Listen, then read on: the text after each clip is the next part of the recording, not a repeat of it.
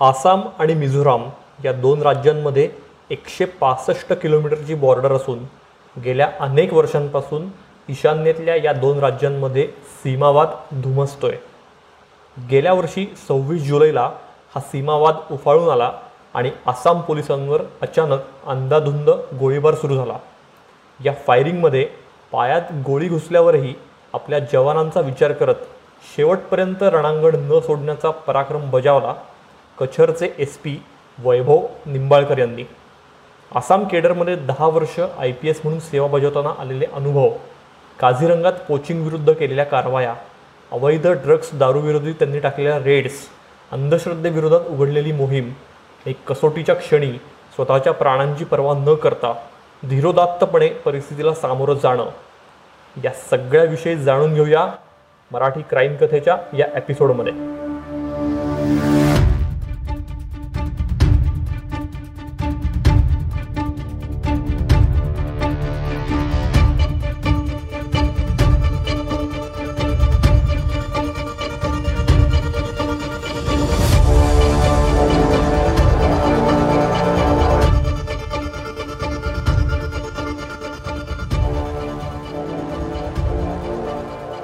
Hello friends Marathi crime कथा या माझ्या पॉडकास्ट शोमध्ये मी तुमचा होस्ट निरंजन मेडेकर. तुम्हा सगळ्या लिस्नर्सचं अगदी मनापासून स्वागत करतो. आपल्यासोबत याही एपिसोडमध्ये I P S Vaibhav Nimbalkar हे आहेत. या एपिसोडमध्ये दिवाळी स्पेशल एपिसोड होता आणि त्या एपिसोडला तुम्ही सगळ्यांनी खूप भरभरून रिस्पॉन्स दिलात. त्याबद्दल तुम्हाला सगळ्यांना थँक्स वैभवची थोडक्यात ओळख म्हणजे ते आय पी एस आहेच आहेत आणि आसाम केडरमध्ये दोन हजार अकरापासून ते सेवा बजावत आहेत. त्यांनी आत्तापर्यंत वेगवेगळ्या सहा जिल्ह्यांमध्ये तिथे पोलीस अधीक्षक म्हणून जबाबदारी सांभाळलेली आहे. सध्या ते वरिष्ठ पोलीस अधीक्षक म्हणून पदभार सांभाळत आहेत त्यांचा. वैभव परत एकदा स्वागत तुझं आपल्या पॉडकास्टमध्ये थँक्यू येस आपण सुरू करूया प्रश्नोत्तरांना. पहिला प्रश्न आहे तुला की मराठी माणूस जेव्हा राज्याबाहेर जायचा विचार करतो देशाटन करायचा विचार करतो किंवा सेटल व्हायचा विचार करतो बाहेर कुठे तर तो आय टीमुळे हल्लीच्या एकतर तो बँगलोर हैदराबादला जातो नाहीतर मग थेट यू एस यू केला जातो. नॉर्थ ईस्टमध्ये सेटल बिटल व्हायच्या फंदात कोणी पडत नाही तसा विचारही कोणाच्या मनात येत नाही. त्यामुळेच आय पी एस झाल्यावर तुझी निवड आसाम केडरसाठी झाली आहे. हे कळल्यावर तुझी आणि घरच्यांची प्रतिक्रिया कशी होती? तुझ्या कल्पनेतला आणि प्रत्यक्षातला आसाम कसा होता नेमका? हा खूप छान प्रश्न आहे. आपल्याकडे गमतीने म्हटलं जातं की आपल्याकडच्या पुण्याकडच्या मुलांना त्यांच्या आईवडिलांना जरी वाटत असलं की मुलगा नेव्हीत जावा आर्मीत जावा तरी त्याचं मुख्यालय मात्र पुण्यात असावं.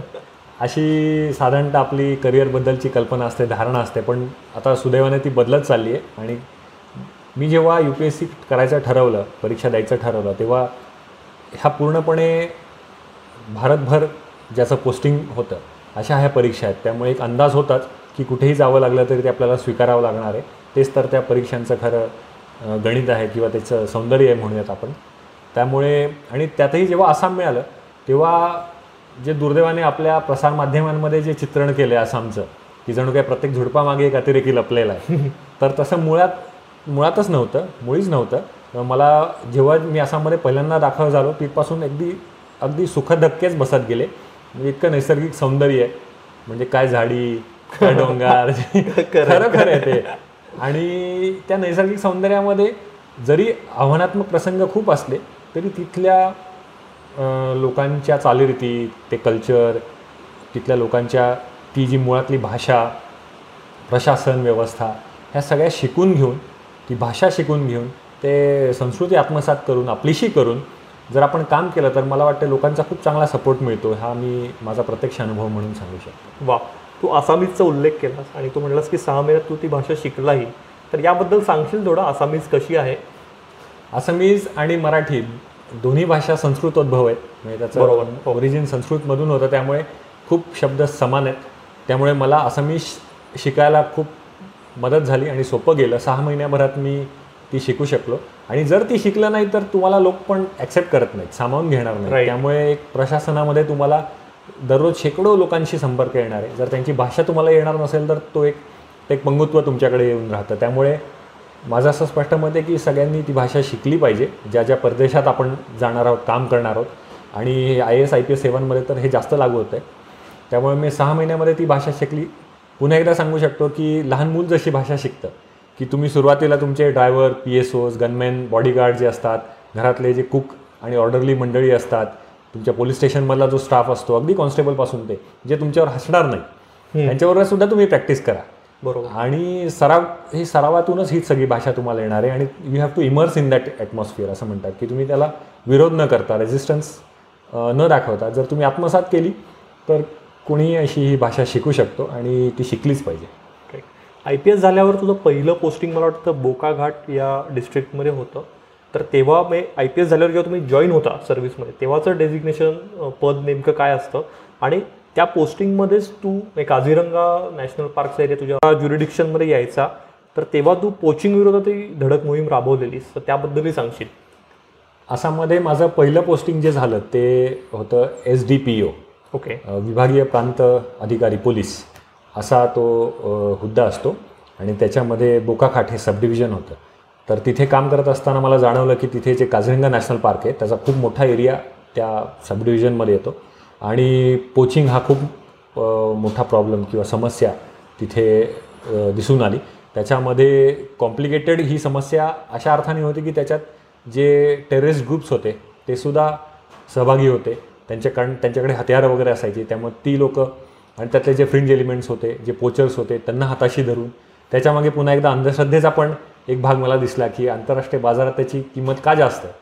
तर ते एक गुणकारी औषध म्हणून अफ्रोडेझियाक म्हणून कॅन्सरवरती क्युअर म्हणून इम्पोर्टन्सीवरती क्युअर म्हणून अशा वेगवेगळ्या त्याच्या संकल्पना अंधश्रद्धा प्रचलित आहेत. त्यामुळे त्याला खूप मोठी डिमांड आहे. एक शिंगी गेंड्याच्या त्या शिंगाला. शिंगाला. बरं. एक शिंगी गेंड्याच्या शिंगाला इतकी डिमांड आहे की जवळपास त्याची आंतरराष्ट्रीय बाजारपेठेतली किंमत एक कोटीच्या वरही जाते. बापरे. बऱ्याचदा. त्यामुळे ती एक लुक्रेटिव्ह बिझनेस तो पोचरसाठी असतो.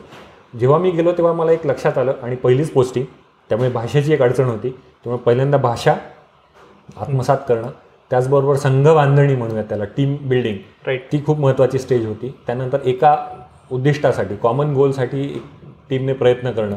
म्हणजे आपण असं गमतीने मी कधी कधी म्हणतो की एखादा जिल्हा वगैरे सांभाळणं is like doing an M B A M B A course करण्यासारखे की तुम्हाला इतर सगळ्या resources limited resources limited manpower जे काय अवेलेबल इंटेलिजन्स इन्फॉर्मेशन ह्या सगळ्या लिमिटेड रिसोर्समध्ये तुम्हाला खेळावं लागतं त्याच्यामध्ये काम करावं लागतं आणि तरीसुद्धा तुम्हाला त्याचे रिझल्ट्स द्यावे लागतात परिणाम दाखवावे लागतात. आणि ते सुदैवाने दाखवता आले. टीमचं ते माझ्या पूर्ण क्रेडिट होतं की एक महिन्याभरातच आम्ही तीसपेक्षा जास्त ह्या पोर्चर्सना अरेस्ट केली. त्यांच्याकडून शस्त्रास्त्र दारुगोळा जप्त केला. आणि त्याच्याबद्दल डी जी पी महोदयांकडून पारितोषिकही मिळालं. अशा. सगळ्या त्या गोष्टी पहिल्याच पोस्टिंगमध्ये अनुभवता आल्या. खूपच चांगलं. म्हणजे पहिल्याच प ह्याच्यात तू ॲक्च्युली फील्डवर उतरल्या उतरल्या ॲक्शनमध्ये होतास आणि इतकी मोठी कारवाई तू केलीस. खरंच खूप मनापासून अभिनंदन. कारण हा निसर्गाच्या दृष्टीनं ही खूप मोठा कॉज आहे. तर येस जोरहाट जिल्ह्यात एस पी असताना तू तिथं अंधश्रद्धेविरोधी मोहीम राबवलेलीस असं कळतंय. त्याबद्दल सांगशील थोडं?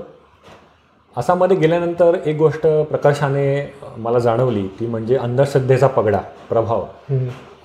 तो बऱ्याच प्रमाणात मला दिसून आला. विशेषत काही समुदायांमध्ये जशी टी गार्डन कम्युनिटीज आहेत म्हणजे चहाच्या मळ्यांमध्ये काम करणारे कामगार त्यांच्यामध्ये हे जाणवलं प्रमाण की तिथे एखाद्या स्त्रीला किंवा दाम्पत्याला चेटूक किंवा चेटकीण म्हणून मारहाण करणं किंवा प्रसंगी मारून टाकणं अशाही घटना पाहायला मिळाल्या. हो. जेव्हा जेव्हा आम्हाला अशा घटना निदर्शनास यायच्या तेव्हा आम्ही कायद्याची जी कारवाई असेल ती करायचोच म्हणजे कल्प्रिट्सना अरेस्ट करणं आणि त्यांना जेलमध्ये पाठवणं वगैरे ह्या सगळ्या गोष्टी करायचो. पण तरी एक लक्षात आलं की फक्त कायदा कायद्याचीच बाजू वापरून याच्यावरती तोडगा किंवा ह्या समस्येवरती उपाय खऱ्या अर्थाने साधता येणार नाही. आपल्या महाराष्ट्राला जी परंपरा आहे समाज सुधारकांची आणि हे ज्ञान आहे त्याचबरोबर जीवनविद्यास जी अंधश्रद्धाविरोधी काम करते आणि त्या चळवळीमध्ये त्या कामांमध्ये सुद्धा मी ह्या ग्रॅज्यु ग्रॅज्युएशनच्या दरम्यान सहभागी होतच होतो. त्यामुळे ते ज्ञान वापरून जर आपण जनजागृती केली तर मला वाटत होतं की त्याचा चांगला परिणाम होईल. अशीच एक घटना मी जेव्हा जोरहाट जिल्ह्याचा एस पी असताना बातमी आली की एका चहाच्या मळ्यात दोन बायकांना वालीत टाकलं त्यांनी चेटूक केलं म्हणून. आणि चेटूक करण्यामागे मी एक भूमिका इथे सांगू इच्छितो की बऱ्याचदा त्याच्यामागे अंधश्रद्धा हे कारण असतं पण गावागावातलं पॉलिटिक्ससुद्धा त्याच्या मागचं कारण असतं. त्याचबरोबर आरोग्याच्या समस्या म्हणजे एखाद्या घरात जर कोणी आजारी पडलं आणि त्याचा उपचार नीट झाले नाहीत तर एखाद्या किंवा एखादीवर ते दूषणं लावणं लेबल चिकटवणं हे खूप इझी आपलं स्केपगोट बनवणं इझी वे असतो लोकांचा. आणि बऱ्याचदा त्यामागे खुंचीपणा राजकारण लोकल राजकारण अशा गोष्टी पण बघायला मिळतात. तर ह्या गोष्टी जाणवल्या. तर जेव्हा ही अशी गोष्ट निदर्शनास आली या दोन स्त्रियांबद्दल तेव्हा आम्ही तिथे जाऊन धडक कारवाई केली ज्या ज्यांनी ही अफवा पसरवली होती त्यांना अटक केली. आणि ज्या गावातल्या ज्या दोन बायकांना हद्दपार केलं होतं त्यांना घेऊन आलो आम्ही परत. आणि तिथे एक सभा घेतली. सभेमध्ये पूर्णपणे आम्ही जी अंधश्रद्धा निर्मूलनाविषयी ती जनजागृती केली चेटूक वगैरे असा काही प्रकार नसतो हे लोकांच्या मनावर सतत बिंबवलं. त्या एरियातले जे काही प्रतिष्ठित व्यक्ती असतील जे डॉक्टर्स असतील त्या लोकांनाही हाताशी घेतलं. टी गार्डनचे मॅनेजर्स त्या सगळ्यांना हाताशी घेतलं आणि लोकांच्या मनावर बिंबवलं. आणि एक पाऊल पुढे जाऊन म्हणलं आपणच असा एक पायंडा पाडूयात की मग त्या ज्या दोन स्त्रिया त्यांच्या घरी गेलो आणि त्यांच्या हातून त्यांनी बनवलेला चहा आम्ही प्यायला. अरे.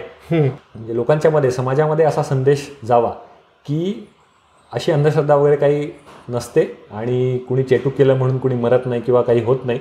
आणि जर एस पी त्यांच्या हातचा चहा पिऊ शकतो तर आपल्यालाही त्याचे त्याच्यातून काही नुकसान किंवा बाधा होणार नाही. आणि सु मला सांगायला आनंद आहे की त्यांनी गावाने लव लगेचच त्याच दिवशी त्या स्त्रियांनाही स्वीकारलं आणि नंतर त्यांच्यावर तसा प्रसंग ओढावला नाही. त्यामुळे अशा गोष्टी घडत असतात. आता सुदैवाने खूप चांगला एक ताकदवान कायदा पण आलेला आहे आसाममध्ये या अंधश्रद्धेच्या विरोधात. त्याचीही अंमलबजावणी चांगल्या अर्थाने पोलीस करतायत. त्यामुळे आता ही प्रथासुद्धा हद्दपार होताना आपल्याला आता दिसते. हा. वैभव तुझं खरंच खूप मनापासून अभिनंदन की पोलिसिंग म्हणजे फक्त लॉ अँड ऑर्डर मेंटेन करणं हे नसून हे ते कसं प्रोॲक्टिव्हली तुम्ही कम्युनिटी सोबत राहून त्यांच्याशी कम्युनिकेशन बिल्डअप करून आणि तुमच्याकडच्या पॉवरचा व्यवस्थित वापर करून करू शकता याचं अगदी आदर्श असं उदाहरण तू घालून दिलंस. मला खात्री आहे की बाकीचे सगळे ऑफिसर्स असतील किंवा आपले जे लिस्नर्स आहेत त्यांनाही यातनं नक्की प्रेरणा मिळेल. आणि महाराष्ट्रातही असा अंधश्रद्धा निर्मूलनाचा कायदा हा आहेच आहे. आसाममध्येही आहे खूप चांगला आहे. आणि मला खात्री आहे की आपल्या देशातच याबद्दल जनजागृती ही जास्तीत जास्त वाढायला पाहिजे आणि ती वाढेल येत्या काळात. मला सांगा ना की महिला अत्याचारांच्या विरोधातही तू रक्षक म्हणून एक मोहीम राबवलेलीस. तर त्याच्यामागची विचारप्रेरणा नेमकी काय होती? त्या केसेसही जास्ती होत्या. नक्कीच. दुर्दैवाने आपण आजूबाजूला पाहतो स्त्रियांवरती होणारे अत्याचार आणि त्याचं वाढणारं प्रमाण हे नक्कीच आपल्या सगळ्यांनाच एक सजग नागरिक म्हणून चिंतेत टाकणारी गोष्ट आहे. पोलिसांसाठी तर ही नक्कीच एक मोठं आव्हान आहे. मी जेव्हा तिथे माझं पोस्टिंग झालं एस पी म्हणून मुळात मला इथे सांगू इच्छितो की ज्या आधीच्या एस पीची ट्रान्सफर झाली होती बदली झाली होती ती अशाच एका सेन्सिटिव्ह केसमुळे झाली होती. त्यामुळे माझं त्या पार्श्वभूमीवरती पोस्टिंग झालं होतं की स्त्रियांविरुद्ध वाढणारे अत्याचार. तर ते रोखायचे कसे? त्याविरुद्ध आपण काय मोहीम राबवू शकतो? तर आपली देशामध्ये जी निर्भया मोहीम निर्भया स्क्वॅड्स आपण पथकं वेगवेगळ्या ठिकाणी पाहतो. महाराष्ट्रात आहे आंध्रमध्ये आहे तेलंगणामध्ये आहे. अशा वेळी त्याच्यातून प्रेरणा घेऊन लोकल कंडिशन्सना सूट होईल असं लोकल गरजांना सूट होईल असे आपण एक पथक नेमूयात असं डोक्यात आलं आणि त्याला खूप चांगला प्रतिसादही मिळाला.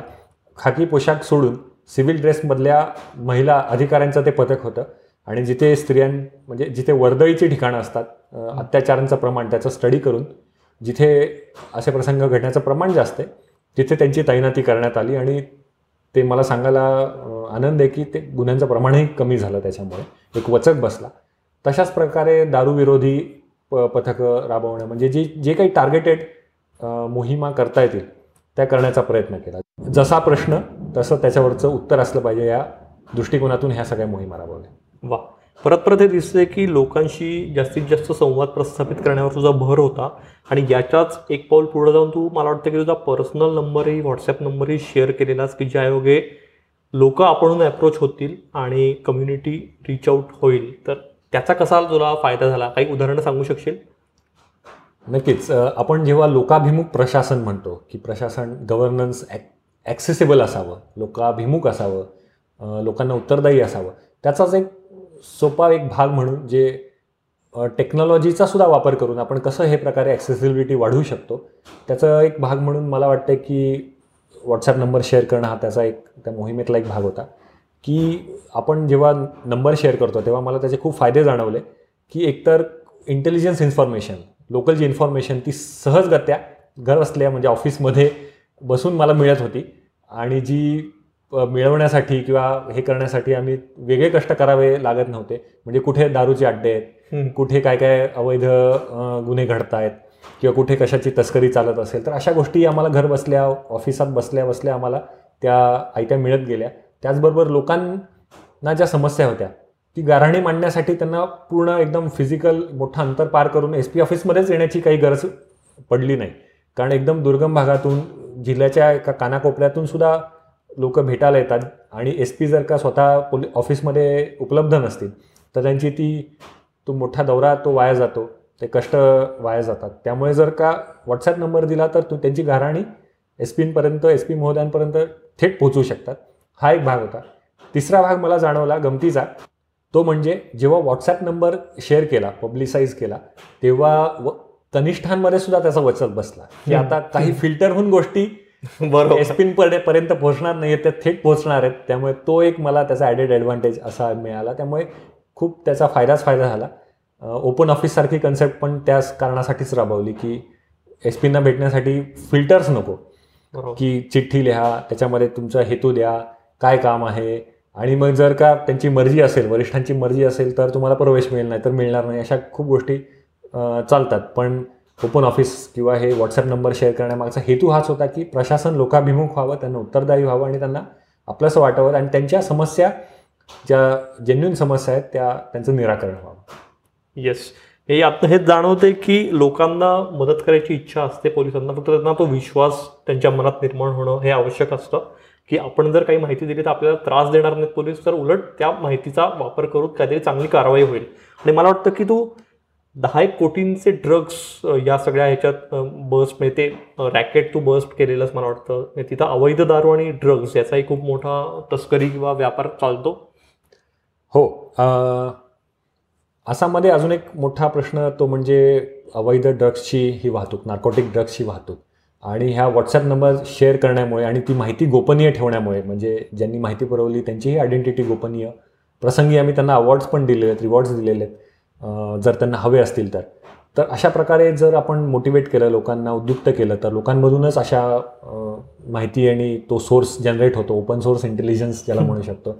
आणि नार्कोटिक ड्रग्सच्या बाबतीत म्हणायचं तर कचारमध्ये जेव्हा माझं शेवटचं पोस्टिंग होतं याच्या आधीचं ते म्हणजे एस पी कचार म्हणून काम करत असताना तिथे एक इतर राज्यातून जी होणारी नार्कोटिक ड्रग्सची वाहतूक त्याला बऱ्याच प्रमाणात आम्हाला आळा घालता आला. आणि मला सांगायला आनंद आहे की दोन महिन्याच्या काळातच आम्ही आठ कोटींपेक्षा जास्त बाजारमूल्य असलेले ड्रग्स पकडू शकलो. ते फक्त आणि फक्त लोकांच्या ह्या सहभागामुळे त्यांच्या सहकार्यामुळे त्यांच्या माहितीमुळे ऑफकोर्स बाकीचे पण सोर्सेस असतात. पण मी नेहमी सांगतो की आम्हाला लोकांचा जर सहभाग किंवा सहकार्य मिळालं नाही तर एक दिवससुद्धा प्रशासन यशस्वीपणे चालवता येणार नाही. त्यामुळे हा सहभाग किंवा सहकार्य खूप महत्त्वाचं क्या बात आहे आता वैभव आपण एका संवेदनशील विषयाकडे वळूया आणि त्या एका दिवसांनी त्या एका घटनेनी तुझं हे आयुष्य गेल्या सव्वा वर्षात पूर्णपणे बदलून गेलेलं आहे. तर तो म्हणजे आसाम आणि मिझोराम ही दोन शेजारची राज्य आहेत. आणि यांच्यामध्ये एकशे पासष्ट किलोमीटरची मोठी बॉर्डर आहे. आणि त्याच्या त्या सीमेवरनं वाद आहे. म्हणजे आता महाराष्ट्र कर्नाटकातही तो वाद आहे. अनेक राज्यांच्या सीमांमध्ये वाद असतो असू शकतो. पण हा सीमावाद जरा गंभीर आहे आणि तो केव्हापासून आहे? याच्याबद्दल थोडीशी बॅकग्राऊंड सांगशील? थोडक्यात सांगतो आपल्या श्रोत्यांसाठी की हा मुळात जो वाद आहे तो अठराशे पंच्याहत्तर साली जो निर्णय घेतला होता की लुशाई हिल्स हा जो आसामचाच भाग होता जो आजचा मिझोराम ज्याला आपण म्हणू शकतो तर लुशाई हिल्स आणि कचार हिल्स कचार प्लेन्स हे दोन सेपरेट केले. अठराशे पंच्याहत्तर साली ब्रिटिशांनी आणि एकोणीसशे तेहतीस साली अजून एक नोटिफिकेशन आलं. त्याच्यामध्ये बाउंड्रीज डिमार्केट झाल्या. सगळ्या नॉर्थ ईस्टर्न ह्या जे काही राज्य होती तेव्हा त्यांच्यामधल्या. तर त्याच्यामध्ये कोणते भूभाग अंतर्भूत करायचे आहेत आणि कोणते भाग वगळायचे? म्हणजे एकोणीसशे तेहतीसचं नोटिफिकेशन ज्याला आसाम आणि सगळ्यांची मान्यता होती त्याला त्याच्यानुसार विभागणी करायची जी आसाम सरकारला मान्य आहे की अठराशे पंच्याहत्तर. जी ज्याच्यावरती मिझोरामचा आग्रह आहे त्याच्यावर मुळात हा वाद बेस्ड आहे. म्हणजे त्यामुळेच हा वाद पुढे चिघळला. आणि गेल्या वर्षी त्याची परिणिती दुर्दैवाने ह्या क्लॅशेसमध्ये झाली की जेव्हा आम्ही अतिक्रमण विरोधी मोहीम हाती घेतली असं आमच्या भूमीवरती झालेलं अतिक्रमण हटवण्यासाठी आम्ही गेलो होतो जी आमची कुमक होती ती घेऊन जिल्ह्याचे कलेक्टर आणि मी स्वतः एस पी म्हणून आणि आमच्याबरोबर पोलिसांची टीम. तर दुर्दैवाने आमच्यावरती गोळीबार झाला आणि त्याच्यामध्ये आमचे पोलीसचे सहा जवान शहीद झाले. तर ही खूप मोठी दुर्दैवी घटना गेल्या वर्षी घडली. अगदीच खूपच मोठा लॉस हा तुझ्यासाठी मी पर्सनल पण कारण तुझ्या जवळची जी सगळी लोक होती टीममधले होते तुझे बॉडीगार्ड्सही होते आय गेस त्या ह्याच्यात की जे त्यांना हौतात्म्य आलं त्या ह्याच्यात. तर त्या घटनेकडेच आता आपण वळतोय. तर ती जी अतिक्रमणं तू म्हणतोयस तर ती मिझोराम हे नेमकी त्या अतिक्रमणाचं स्वरूप काय होतं आणि ते हटवणं का गरजेचं होतं म्हणून ही तुमची मोहीम? मला वाटतं ती दहा पंधरा दिवस सुरू होती अतिक्रमण विरोधी मोहीम. त्याबद्दल थोडक्यात सांगशील? गेल्या जेव्हा ही घटना घडली त्याच्या गेल्या दहा पंधरा दिवसांपासून वाद चिघळत होता म्हणजे अतिक्रमण होत होतं. सेटलमेंट जी आपण म्हणतो ती पुढे पुढे आसामच्या भूमीवरती सरकत होती. त्यामुळे निगोसिएशन्स बोलणी चालू होती. कारण हा काही दोन देशांमधला सीमावाद नाही आहे बरोबर. दोन राज्यांमधला दोन जिल्ह्यांमधला आहे. त्याच्यामुळे आम्ही जे काउंटर पार्ट्स आहेत आमच्या प्रशासनातले तिकडचे त्यांनाही बोलवत होतो. बातचीत चालू होती. पण तरीसुद्धा हा वाद म्हणजे परिस्थिती तणावाचीच होती. मला आठवतं आहे मी सकाळी जायचो ते रात्रीच घरी परत यायचो. आणि गेले दहा पंधरा दिवस तर मुक्काम ठोकण्याची परिस्थिती तिथे तयार झाली होती. त्यामुळे ती परिस्थिती चिघळत होती हे मात्र जाणवत होतं. आणि सव्वीस जुलैला जेव्हा आम्ही जे काही भूमीवरती अतिक्रमण झालेलं आहे सेटलमेंट झालेली आहेत छावण्या बांधल्या गेलेल्या आहेत त्या हटवण्यासाठी म्हणून गेलेले असताना अशा प्रकारे तिथून जो प्रतिहल्ला अपेक्षित नव्हता तो अनपेक्षितपणे घडला. बरोबर. तो दिवस मला वाटतं सव्वीस जुलै दोन हजार एकवीस हा होता. हो. आणि त्या दिवशी संध्याकाळी ही अचानक फायरिंग सुरू झालं.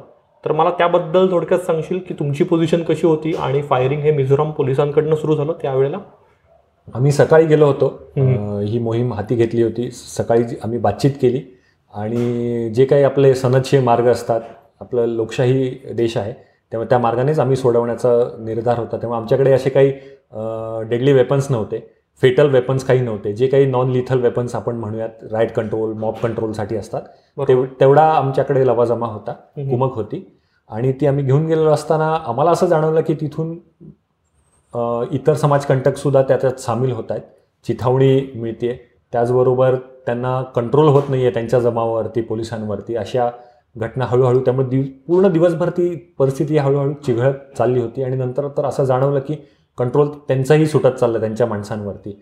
आणि अशाच परिस्थितीमध्ये जेव्हा आपल्याला माहिती आहे ईशान्य भारतात दिवस लवकर मावळतो सूर्य लवकर मावळतो. बरोबर. त्यामुळे अंधार पडत चालला होता. आणि नेमकं अशाच वेळी जेव्हा आम्ही पुढे होतो. बातचीतही चालू होती. तिकडच्या एस पीनंही आम्ही पाचारण केलं होतं की आपण हे शांततेने मिटू शकतो. त्यांना पाचारण केलं पण तरीसुद्धा दुर्दैवाने तो कंट्रोल सुटला आणि त्यांच्याकडून पोलिसांकडून आणि त्या जे समाजकंटक त्याच्यामध्ये सामील होते अशाच लोकांकडून ते अचानक फायरिंग झालं. त्याच्यामध्ये आम्ही जी आमची टीम होती पंधरा वीस जणांची सुरुवातीला जी पुढे होतो आम्ही. तर आम्ही त्या फायरिंग अ, मध्ये अडकलो. आणि अचानक झालेल्या फायरिंगमुळे आम्हाला तिथे जे मोर्चे होते जे सँडबॅग्स वाळूच्या पोत्यांचे जे बनवलेले मोर्चे असतात तर त्यांचा आधार घ्यावा लागला आडोसा घ्यावा लागला. तरीसुद्धा तो पुरेसा नव्हता त्यामुळे आमचे बॉडी पार्ट्स एक्सपोज राहिले आणि अशातच माझ्या पायाला गोळी लागली. हो. जेव्हा ती गोळी लागली तेव्हा हाड फुटण्याचा आवाज आला. बापरे. इतकं तो प्रचंड आणि मरणप्राय यातना ज्याला म्हणतात वेदना. तर त्या मला तिथे अनुभवायला अनुभवता आल्या. आणि एक शरीराचा भागच पॅरलाईज झाल्यासारखं मला तिथे जाणवलं. पण तरीसुद्धा मला तिथे खंबीर राहणं आवश्यक होतं कारण माझ्याबरोबर इतरही लोक होती. त्यांनाही गोळीबार झेलावा लागत होता त्यांनाही गोळ्या लागत होत्या हे मला दिसत होतं तेही जखमी झाले होते. मा त्याच्यामध्ये माझा बॉडीगार्डही होता त्याला दुर्दैवाने आठ नऊ गोळ्या लागल्या. त्यामुळे त्याचाही रक्तस्राव होत होता. त्यामुळे तिथे परिस्थिती सर्वप्रथम नियंत्रणात आणणं आणि सगळ्यांचं रेस्क्यू होणं हे गोष्टी खूप महत्त्वाच्या होत्या. त्यामुळे जरी आपण जखमी झालेलो असलो तरी याच्यामध्ये आपल्याला हे नेतृत्वाची कसोटी आहे. ते हे कसोटीचे क्षण आहे त्यामुळे आपल्याला त्यावर नियंत्रण आणणं आणि इथून रेस्क्यू होणं महत्त्वाचं आहे. हे या उद्देशापायी आम्ही लगेच फोनाफोनी सुरू केली सिनियर्सला आणि बाकी सगळ्यांना इन्व्हॉल्व केलं आणि ते कशाही परिस्थितीत समोरून येणारा गोळीबार थांबवावा आणि जे जखमींना तिथून रेस्क्यू व्हावं आणि मेडिकल ट्रीटमेंट मिळावी ह्या त्याच्यामागचा हेतू होता. मला काही सिनियर्सने फोन करून फोनवरती सांगितलं की तू रोल करून पाठीमागे आम्ही तुला रेस्क्यू करू. पण आपल्या मातीत ज्या मातीत आपण जन्म घेतला ज्यांची प्रेरणा आहे आपल्या रक्तामध्ये ते छत्रपती शिवाजी महाराज त्यांचं मला तिथे खरं स्मरण झालं आणि मला जाणवलं की नाही आपण आपल्या टीमला सोडता कामा नाही जर रेस्क्यू व्हायचं तर सगळ्यांनी मिळून एकत्र होऊयात. त्यामुळे मी सिनियर ऑफिसर्सना पण सांगितलं की सुचवलं की तुम्ही प्लीज बुल बुलेट प्रूफ गाडी जी होती तिथे सी आर पी एफची छावणी होती त्यांची बुलेट प्रूफ गाडी पाठवा. आम्ही सगळे एकत्र रेस्क्यू होऊ. इथे खूप जण अडकलेत जखमी झालेत त्यांना. त्यांच्यावर प्रथमोपचार होणं खूप महत्त्वाचं आहे. आणि अशा परिस्थितीमध्ये जेव्हा पंचेचाळीस मिनटं तो गोळीबार सुरू होता आणि नॉनस्टॉप तो गोळीबार सुरू होता. माझ्या शेजारची माती मला उडताना थरथर थरथर दिसत. होती. आणि एखादी गोळी इकडे तिकडे लागण्याचा अवकाश होता. मला सुद्धा जी गोळी लागली ती सुद्धा जर का एक दीड इंच वर खाली झाली असती तर होत्याचं नव्हतं झालं असतं. इतका ब्लड लॉस होण्याची शक्यता होती. पण सुदैवाने त्या फिमर बोनने पूर्ण इम्पॅक्ट घेतला. तो करस झाला पण तरी गोळी पुढे डॅमेज होण्यापासून रोखली गेली. त्यामुळे अशा प्रसंगामध्ये प्रसंगावधान राखून मनाची स्थिरता खंबीरता आणि नेतृत्व कौशल्य धैर्य धाड ह्या सगळ्या गुणांचा तिथे कस लागला? आणि खऱ्या अर्थाने जेव्हा ती बुलेट प्रूफ गाडी आली सी आर पी एफचे जवान आले त्यांनी आम्हाला चारी बाजूनी उचलून त्याच्यात ठेवलं तेव्हा कुठे रेस्क्यू होऊ शकलो. आणि तरीसुद्धा रक्तस्रावामुळे आणि या गोळीबारामध्ये आमच्या सहा जणांना अं, हौतात्म्य आलं सहा आसाम पोलीसचे शूरवीर जवान शहीद झाले. आम्हालासुद्धा प्रथमोपचार मिळायला जवळपास त्या गोळीबाराच्या घटनेपासून तीन तास लागले. त्यामुळे खूप सारा रक्तस्राव झाला होता माझं. स्वतःचं हिमोग्लोबिन प्रचंड डाऊन झालं होतं. अगदी चौदा वगैरेपर्यंत नॉर्मल असणारं ते आठ नऊपर्यंत उतरलं होतं. इतका तो ब्लड लॉस होता हेवी होता. तरीसुद्धा मी म्हणेन की जे तीन तासानंतर जे प्रथमोपचार मिळाले त्याच्यामध्ये जे काही डॉक्टरांचं आसाम गव्हर्नमेंटचं सहकार्य मिळालं आणि ऑफकोर्स माझ्या कुटुंबाचा जो पाठिंबा होता त्याला तर तोड नाही. म्हणजे माझी पत्नी अनुजा तिचे आईवडील ती तेव्हा तिथे होते कचारमध्ये. माझे बहीण इथे प्रेग्नंट होती तिच्यासाठी माझे आईवडील महाराष्ट्रात होते. त्यामुळे सगळ्यांवरती जो प्रसंग ओढावला होता त्याच्यातून सगळ्यांनीच एकत्र येऊन मुलाची साथ दिली. चोवीस तासामध्ये मला एअरलिफ्ट तिथून करण्यात आलं. मुंबईमध्ये मी दाखल झालो. ते सुद्धा आसाम गव्हर्नमेंट आणि महाराष्ट्र गव्हर्नमेंटमधल्या सगळ्या अधिकाऱ्यांच्या या टीमच्या सहकार्यामुळे त्यांच्या पाठिंब्यामुळे. आणि चोवीस तासात माझ्यावरती पहिली शस्त्रक्रिया झाली. त्याच्यामध्ये वूंड डिब्रायमेंट त्याच्यानंतर दुसरी शस्त्रक्रिया एक आय सी यूमध्ये काही काळ काही दिवस राहिल्यानंतर दहा दिवसांनंतर पंधरा दिवसांनंतर ती झाली. त्याच्यामध्ये पायाला स्क्रू आणि रॉड फिक्स केले ज्याच्यामुळे नंतर आयर्न मॅन झाल्याचा फील यायला लागला. असं म्हणू शकतो आपण. पण नंतर जी रिकव्हरीची प्रक्रिया होती ती त्याच्यानंतर सुरू झाली. पण खऱ्या अर्थाने ही दुर्दैवाची गोष्ट होती की दोन राज्यांमधला सीमावाद इतका पेटावा चिघळत जावा. राईट ही खूप अतिशय दुर्दैवी घटना होती. पण त्याच्यातून ही बाहेर पडता आलं आणि आता रिकव्हरीची प्रक्रिया सुरू आहे. वैभव तू हे जे सगळा प्रसंग सांगितलास ते ऐकतानाही लिटरली अंगावर काटा आला आणि स्पीचलेस होणं काय असतं ते मी शब्दशः अनुभवलं. किती अवघड आणि हे आपण वर्णन करू शकणार नाही. असा तो प्रसंग होता आणि तू म्हणलास असं भयंकर आणीबाणीची परिस्थिती होती आणि या पॉडकास्टची तयारी करताना यूट्यूबवरही मला त्यावेळच्या न्यूज काही मिळाल्या नॅशनल न्यूज तर त्यात काही व्हिडिओज पण आहेत आणि त्यात हे दिसतंय की तू वारंवार अपील करतोयस की सीज फायर करो सीज फायर करो आय एम हर्ट तर तरीही पलीकडनं रिस्पॉन्स येत नव्हता जसा अपेक्षित होता तसा. हो मी मगाशी म्हणालो तसा कंट्रोल ताबा त्यांचाही नव्हता असंच जाणवतंय त्या व्हिडिओजमधून सुद्धा. आणि जो गोळीबार केला होता तो नक्कीच टाळता येण्यासारखा होता कारण आम्ही कुठलेही लिथल वेपन्स आमच्याकडे त्याचा वापर आम्ही केला नव्हता. तरीसुद्धा जेव्हा आम्ही बघितलं की खूप परिस्थिती चिघळते तेव्हा आम्ही अश्रुधूर किंवा लाठीचार्ज हे जे आपले मार्ग असतात हो. नॉन लिथल वेपन्स तेच वापरले होते. तरीसुद्धा तिकडून गोळीबार होणं ही खूप अतिशय दुर्दैवी घटना होती जी खरं तर दोन राज्यांमध्ये व्हायला नको होती ती दुर्दैवाने घडली. म्हणजे एल एम जी आणि ए के फोर्टी सेवनचा वापर हा अनॲक्सेप्टेबल आहे जेव्हा दोन राज्यांमधल्या कुठल्या संघर्षात तुम्ही तो त्याचा वापर करता. म्हणतोस ते अगदी बरोबर आहे. वैभव तू पुढच्या उपचारांबद्दलही सांगितलंस की तुला वेळेत एअरलिफ्ट करण्यात आलं मुंबईत आलास. घरच्यांची पण सिच्युएशन खरंच खूप तेव्हा पॅनिकची असणार कारण तू म्हणलास उर्मिलाही तेव्हा प्रेग्नंट होती आणि आई भाऊ तुझे इकडे होते पुण्यात. सासू सासरे सुदैवाने तेव्हा तुझ्यासोबत होते वाईफ तुझ्यासोबत होती. तर मला सांग की एका लेखातही तू म्हणलंयस की ते जे उपचार होते तर त्या उपचारांदरम्यान शारीरिक वेदना या प्रचंड होत्या. म्हणजे बुलेट लागणं हे पिक्चरमध्ये आपण बघतो तितकं ते खरंच ते केकवॉक नसतो. म्हणजे हिरो जो असतो आपला की तो गोळी लागल्यावरही उठून फायटिंग करतो आणि वाचवतो. तर तू म्हणलास तसं ते बोन क्रॅश झाल्याचा तुला आवाज आलेला स्वतःला. आणि तू लिटरली पॅरलाइज झालेला म्हणजे तू एक इंचही इकडे तिकडे हलू शकत नव्हता. सो त्या शारीरिक वेदना प्रचंड असतील. पण त्याच वेळेला मनाचं संतुलन टिकवणे खूप अवघड असतं. आणि अनेकांना त्यामुळे पोस्ट ट्रॉमॅटिक स्ट्रेस डिसऑर्डरचाही सामना करावा लागतो. तर या कसोटीच्या प्रसंगातून बाहेर येताना तू कसं तुझी मानसिकता कशी होती नेमकी खूपच रास्त प्रश्न आहे हा. आणि पिक्चरच्या बाबतीत सिनेमाच्या बाबतीत खरं सांगायचं झालं तर रील आणि रिअलमध्ये खूप मोठं अंतर आहे. हे मी आत्तापर्यंतच्या सगळ्या अनुभवातनं सांगू शकतो जी आपली पोलिसांची प्रतिमा दाखवली जाते. आणि ॲक्च्युअल जे संघर्षाचे कठीण जे प्रसंग असतात त्याच्यामध्ये खूप अंतर आहे. आणि अशावेळी तुमचं जे कौशल्य आहे तुमचं ज्ञा नॉलेज आहे तुमचा अनुभव आहे तुमची जी प्रशिक्षण आहे त्याचा सगळ्यांचा कस लागत असतो जो इथेही लागला. आणि जेव्हा रिकव्हरीची वेळ होती म्हणजे सर्जरीनंतर म्हणजे मला बऱ्याच जणांनी असंही विचारलं की एका जिल्ह्याचा एस पी हाताखाली एवढा लवाजमा आणि त्याच्यानंतर एकदम अंथरुणाला खेळणं. हा प्रवास तू कसा हँडल केला? किंवा ही एवढी लॉंग ड्रॉन रिकव्हरीची जर्नी होती ती कशी हँडल केली? मला वाटतं जो फिजिकल जो त्रास होता शारीरिक त्रास किंवा त्या सर्जरीनंतर जी रिकव्हरी प्रोसेस असते त्याच्यापेक्षा मनाची खंबीरता ठेवणं मनाने ढळू न देणं मानसिकता टिकवणं ही खूप महत्त्वाची गोष्ट होती. ते मोठं चॅलेंज होतं. पुन्हा एकदा मागच्या पॉडकास्टवरती मी ज्या तुकाराम महाराजांच्या उक्तीचा उल्लेख केला की रात्रंदिन आम्हा युद्धाचा प्रसंग अंतर्बाह्य जग आणि मन. तर अंतर्बाह्य तर आत पण ते युद्ध चालू आहे बाहेरही युद्ध चालू आहे. आतला युद्ध आपल्यालाच आपलं लढायचं आहे त्यामुळे तेव्हा पॉझिटिव्ह राहणं तेव्हा खंबीर राहणं खूप महत्त्वाचं असतं. बऱ्याच जणांना अशा वेळी पी टी एस डी होतं. जसं तू म्हणाला स्ट्रेस डिसऑर्डर्स होतात. तर निराशा येते डिप्रेशन येतं फ्रस्ट्रेशन येतं. आजकाल आपण आजूबाजूला बघतो की खूप तरुण तरुण मुलांना मुलींना ह्या डिप्रेशनचा सामना करावा लागतो स्ट्रेस येतो. पण मी मगाशी बोलताना सुद्धा सांगितलं होतं तसं मागच्या वेळी सांगितलं होतं की माझ्या हातात जीवनविद्या होती. ती खूप अतिशय पॉझिटिव्ह विचारांची खाण आहे जीवनविद्या आणि त्याची विश्वप्रार्थना. त्यामुळे माझं जे रुटीन मी ठेवलं जाणीवपूर्वक अट्टहासाने चांगल्याच विचारांचा मनामध्ये येणं चालू ठेवलं. विषप्रार्थना प्रार्थना म्हणत राहिलो. दररोज दिवसाला ह एक हजार विषप्रार्थना प्रार्थना आणि शरीर साधना. शरीर चांगलं होण्यासाठी एक प्रकारचं व्हिज्युअलायझेशन आहे सेल्फ ऑटो सजेशन आहे. त्या विज शरीर साधना करत राहणं नामस्मरण करणं आपल्या संतांनी जो उपाय सांगितलेला आहे अशा प्रकारे. आणि पॉझिटिव्ह गोष्टींमध्ये स्वतःला बिझी ठेवणं चांगली पुस्तकं वाचणं चांगले चित्रपट पाहणं घरच्यांबरोबर चांगला वेळ घालवणं. त्याचबरोबर माझ्या मुलीबरोबर जो मला आत्तापर्यंत वेळ घालवता येत नव्हता या सर्व्हिस दरम्यान. तो मला मिळाला. अशा पॉझिटिव्ह गोष्टींमध्ये मी स्वतःला बिझी ठेवलं.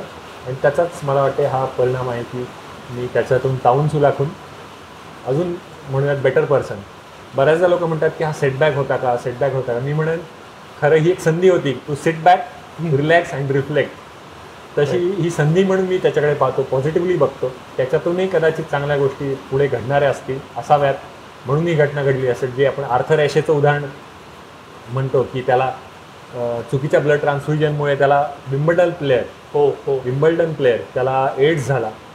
पण जेव्हा प्र पत्रकारांनी विचारलं की तुलाच का व्हावा? तेव्हा त्यांनी दिलेलं उत्तर सुंदर होतं की जगात किती जण टेनिस खेळतात किती जण विम्बल्डनमध्ये खेळतात किती जणांना तो कप विम्बल्डन जिंकता येतो उंचावता येतो. तेव्हा जेव्हा मी कप उंचावत होतो तेव्हा मी विचारलं नाही की व्हाय मी मी आता का विचारू? तर अशा प्रकारे तुम्हाला जे सद्गुरूंच्याच भाषेत सांगायचं तर वस्तुस्थितीचा स्वीकार करून तिला सुरेख आकार देण्याच्या प्रयत्नात यशस्वी जीवनाची गुरुकिल्ली आहे. त्यामुळे ही गुरुकिल्लीच आपण वापरायची वस्तुस्थितीचा आलेल्या प्रस परिस्थितीचा आपण स्वीकार प्रथम केला पाहिजे. त्याच्याशी आपण झगडत बसतो. ज्या गोष्टी हातात नाहीत त्याच्या कंट्रोलमध्ये नाही आहेत. त्याच्याशी आपण लढा देत बसतो. उगाच त्याच्यामध्ये आपली एनर्जी वेस्ट होते. ती करण्यापेक्षा आलेल्या परिस्थितीचा स्वीकार केला.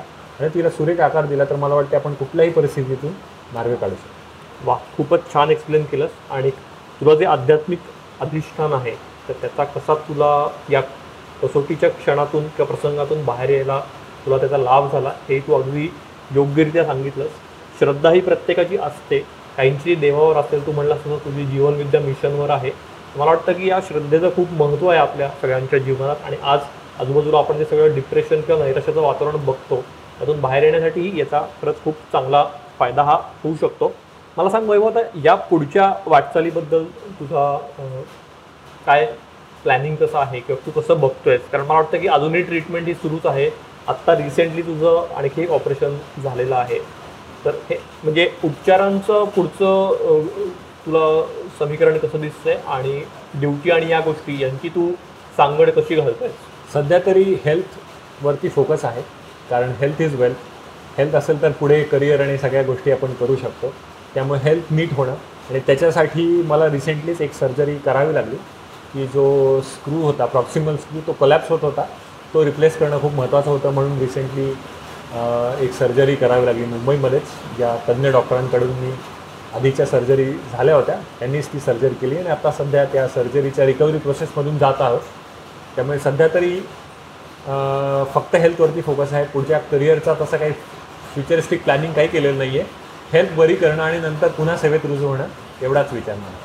वा तू म्हणलास अगदी खरं आहे हेल्थ इज वेल्थ त्यामुळे आम्ही मे- मी आणि आमचे सगळे लिस्नर्स तुला हेच अपील करू की प्लीज प्लीज तू तब्येतीची आरोग्याची काळजी घे. इतक्या मोठ्या संकटातून तू बाहेर आलेला आहे आधी तू रिकवर होण्यावर पूर्ण फोकस कर. Thank you so much Vaibhav. आपण दोन एपिसोड सोबत आहोत आणि तुझा सगळी जी काही जर्नी आहे यू पी एस सी प्रिपरेशनपासून ते आसाम केडरमध्ये जॉईन होण्यापर्यंत आणि गेल्या वर्षी तुझ्या अक्षरशः जीवावर बेतलेला जो प्रसंग आहे या आणि त्यातलं तू जे काही ज्या विचारधारणेतून त्यातनं बाहेर आलेलं आहे ते सगळं खूपच मोटिवेशनल आहे प्रेरणादायी आहे. आणि मला खात्री आहे की आपल्या लिस्नर्सला या दोन एपिसोडमधून खूप नवीन इन्साईट आणि खूप नवीन प्रेरणा मिळाली असेल. थँक्यू सो मच परत एकदा तुला. मित्रांनो हा हे दोन्ही एपिसोड तुम्हाला आवडले असतील तर प्लीज तुमच्या मित्रांना आणि तुमच्या सर्कलमध्येही शेअर करा. भेटूया पुढच्या एपिसोडमध्ये तोपर्यंत टाटा.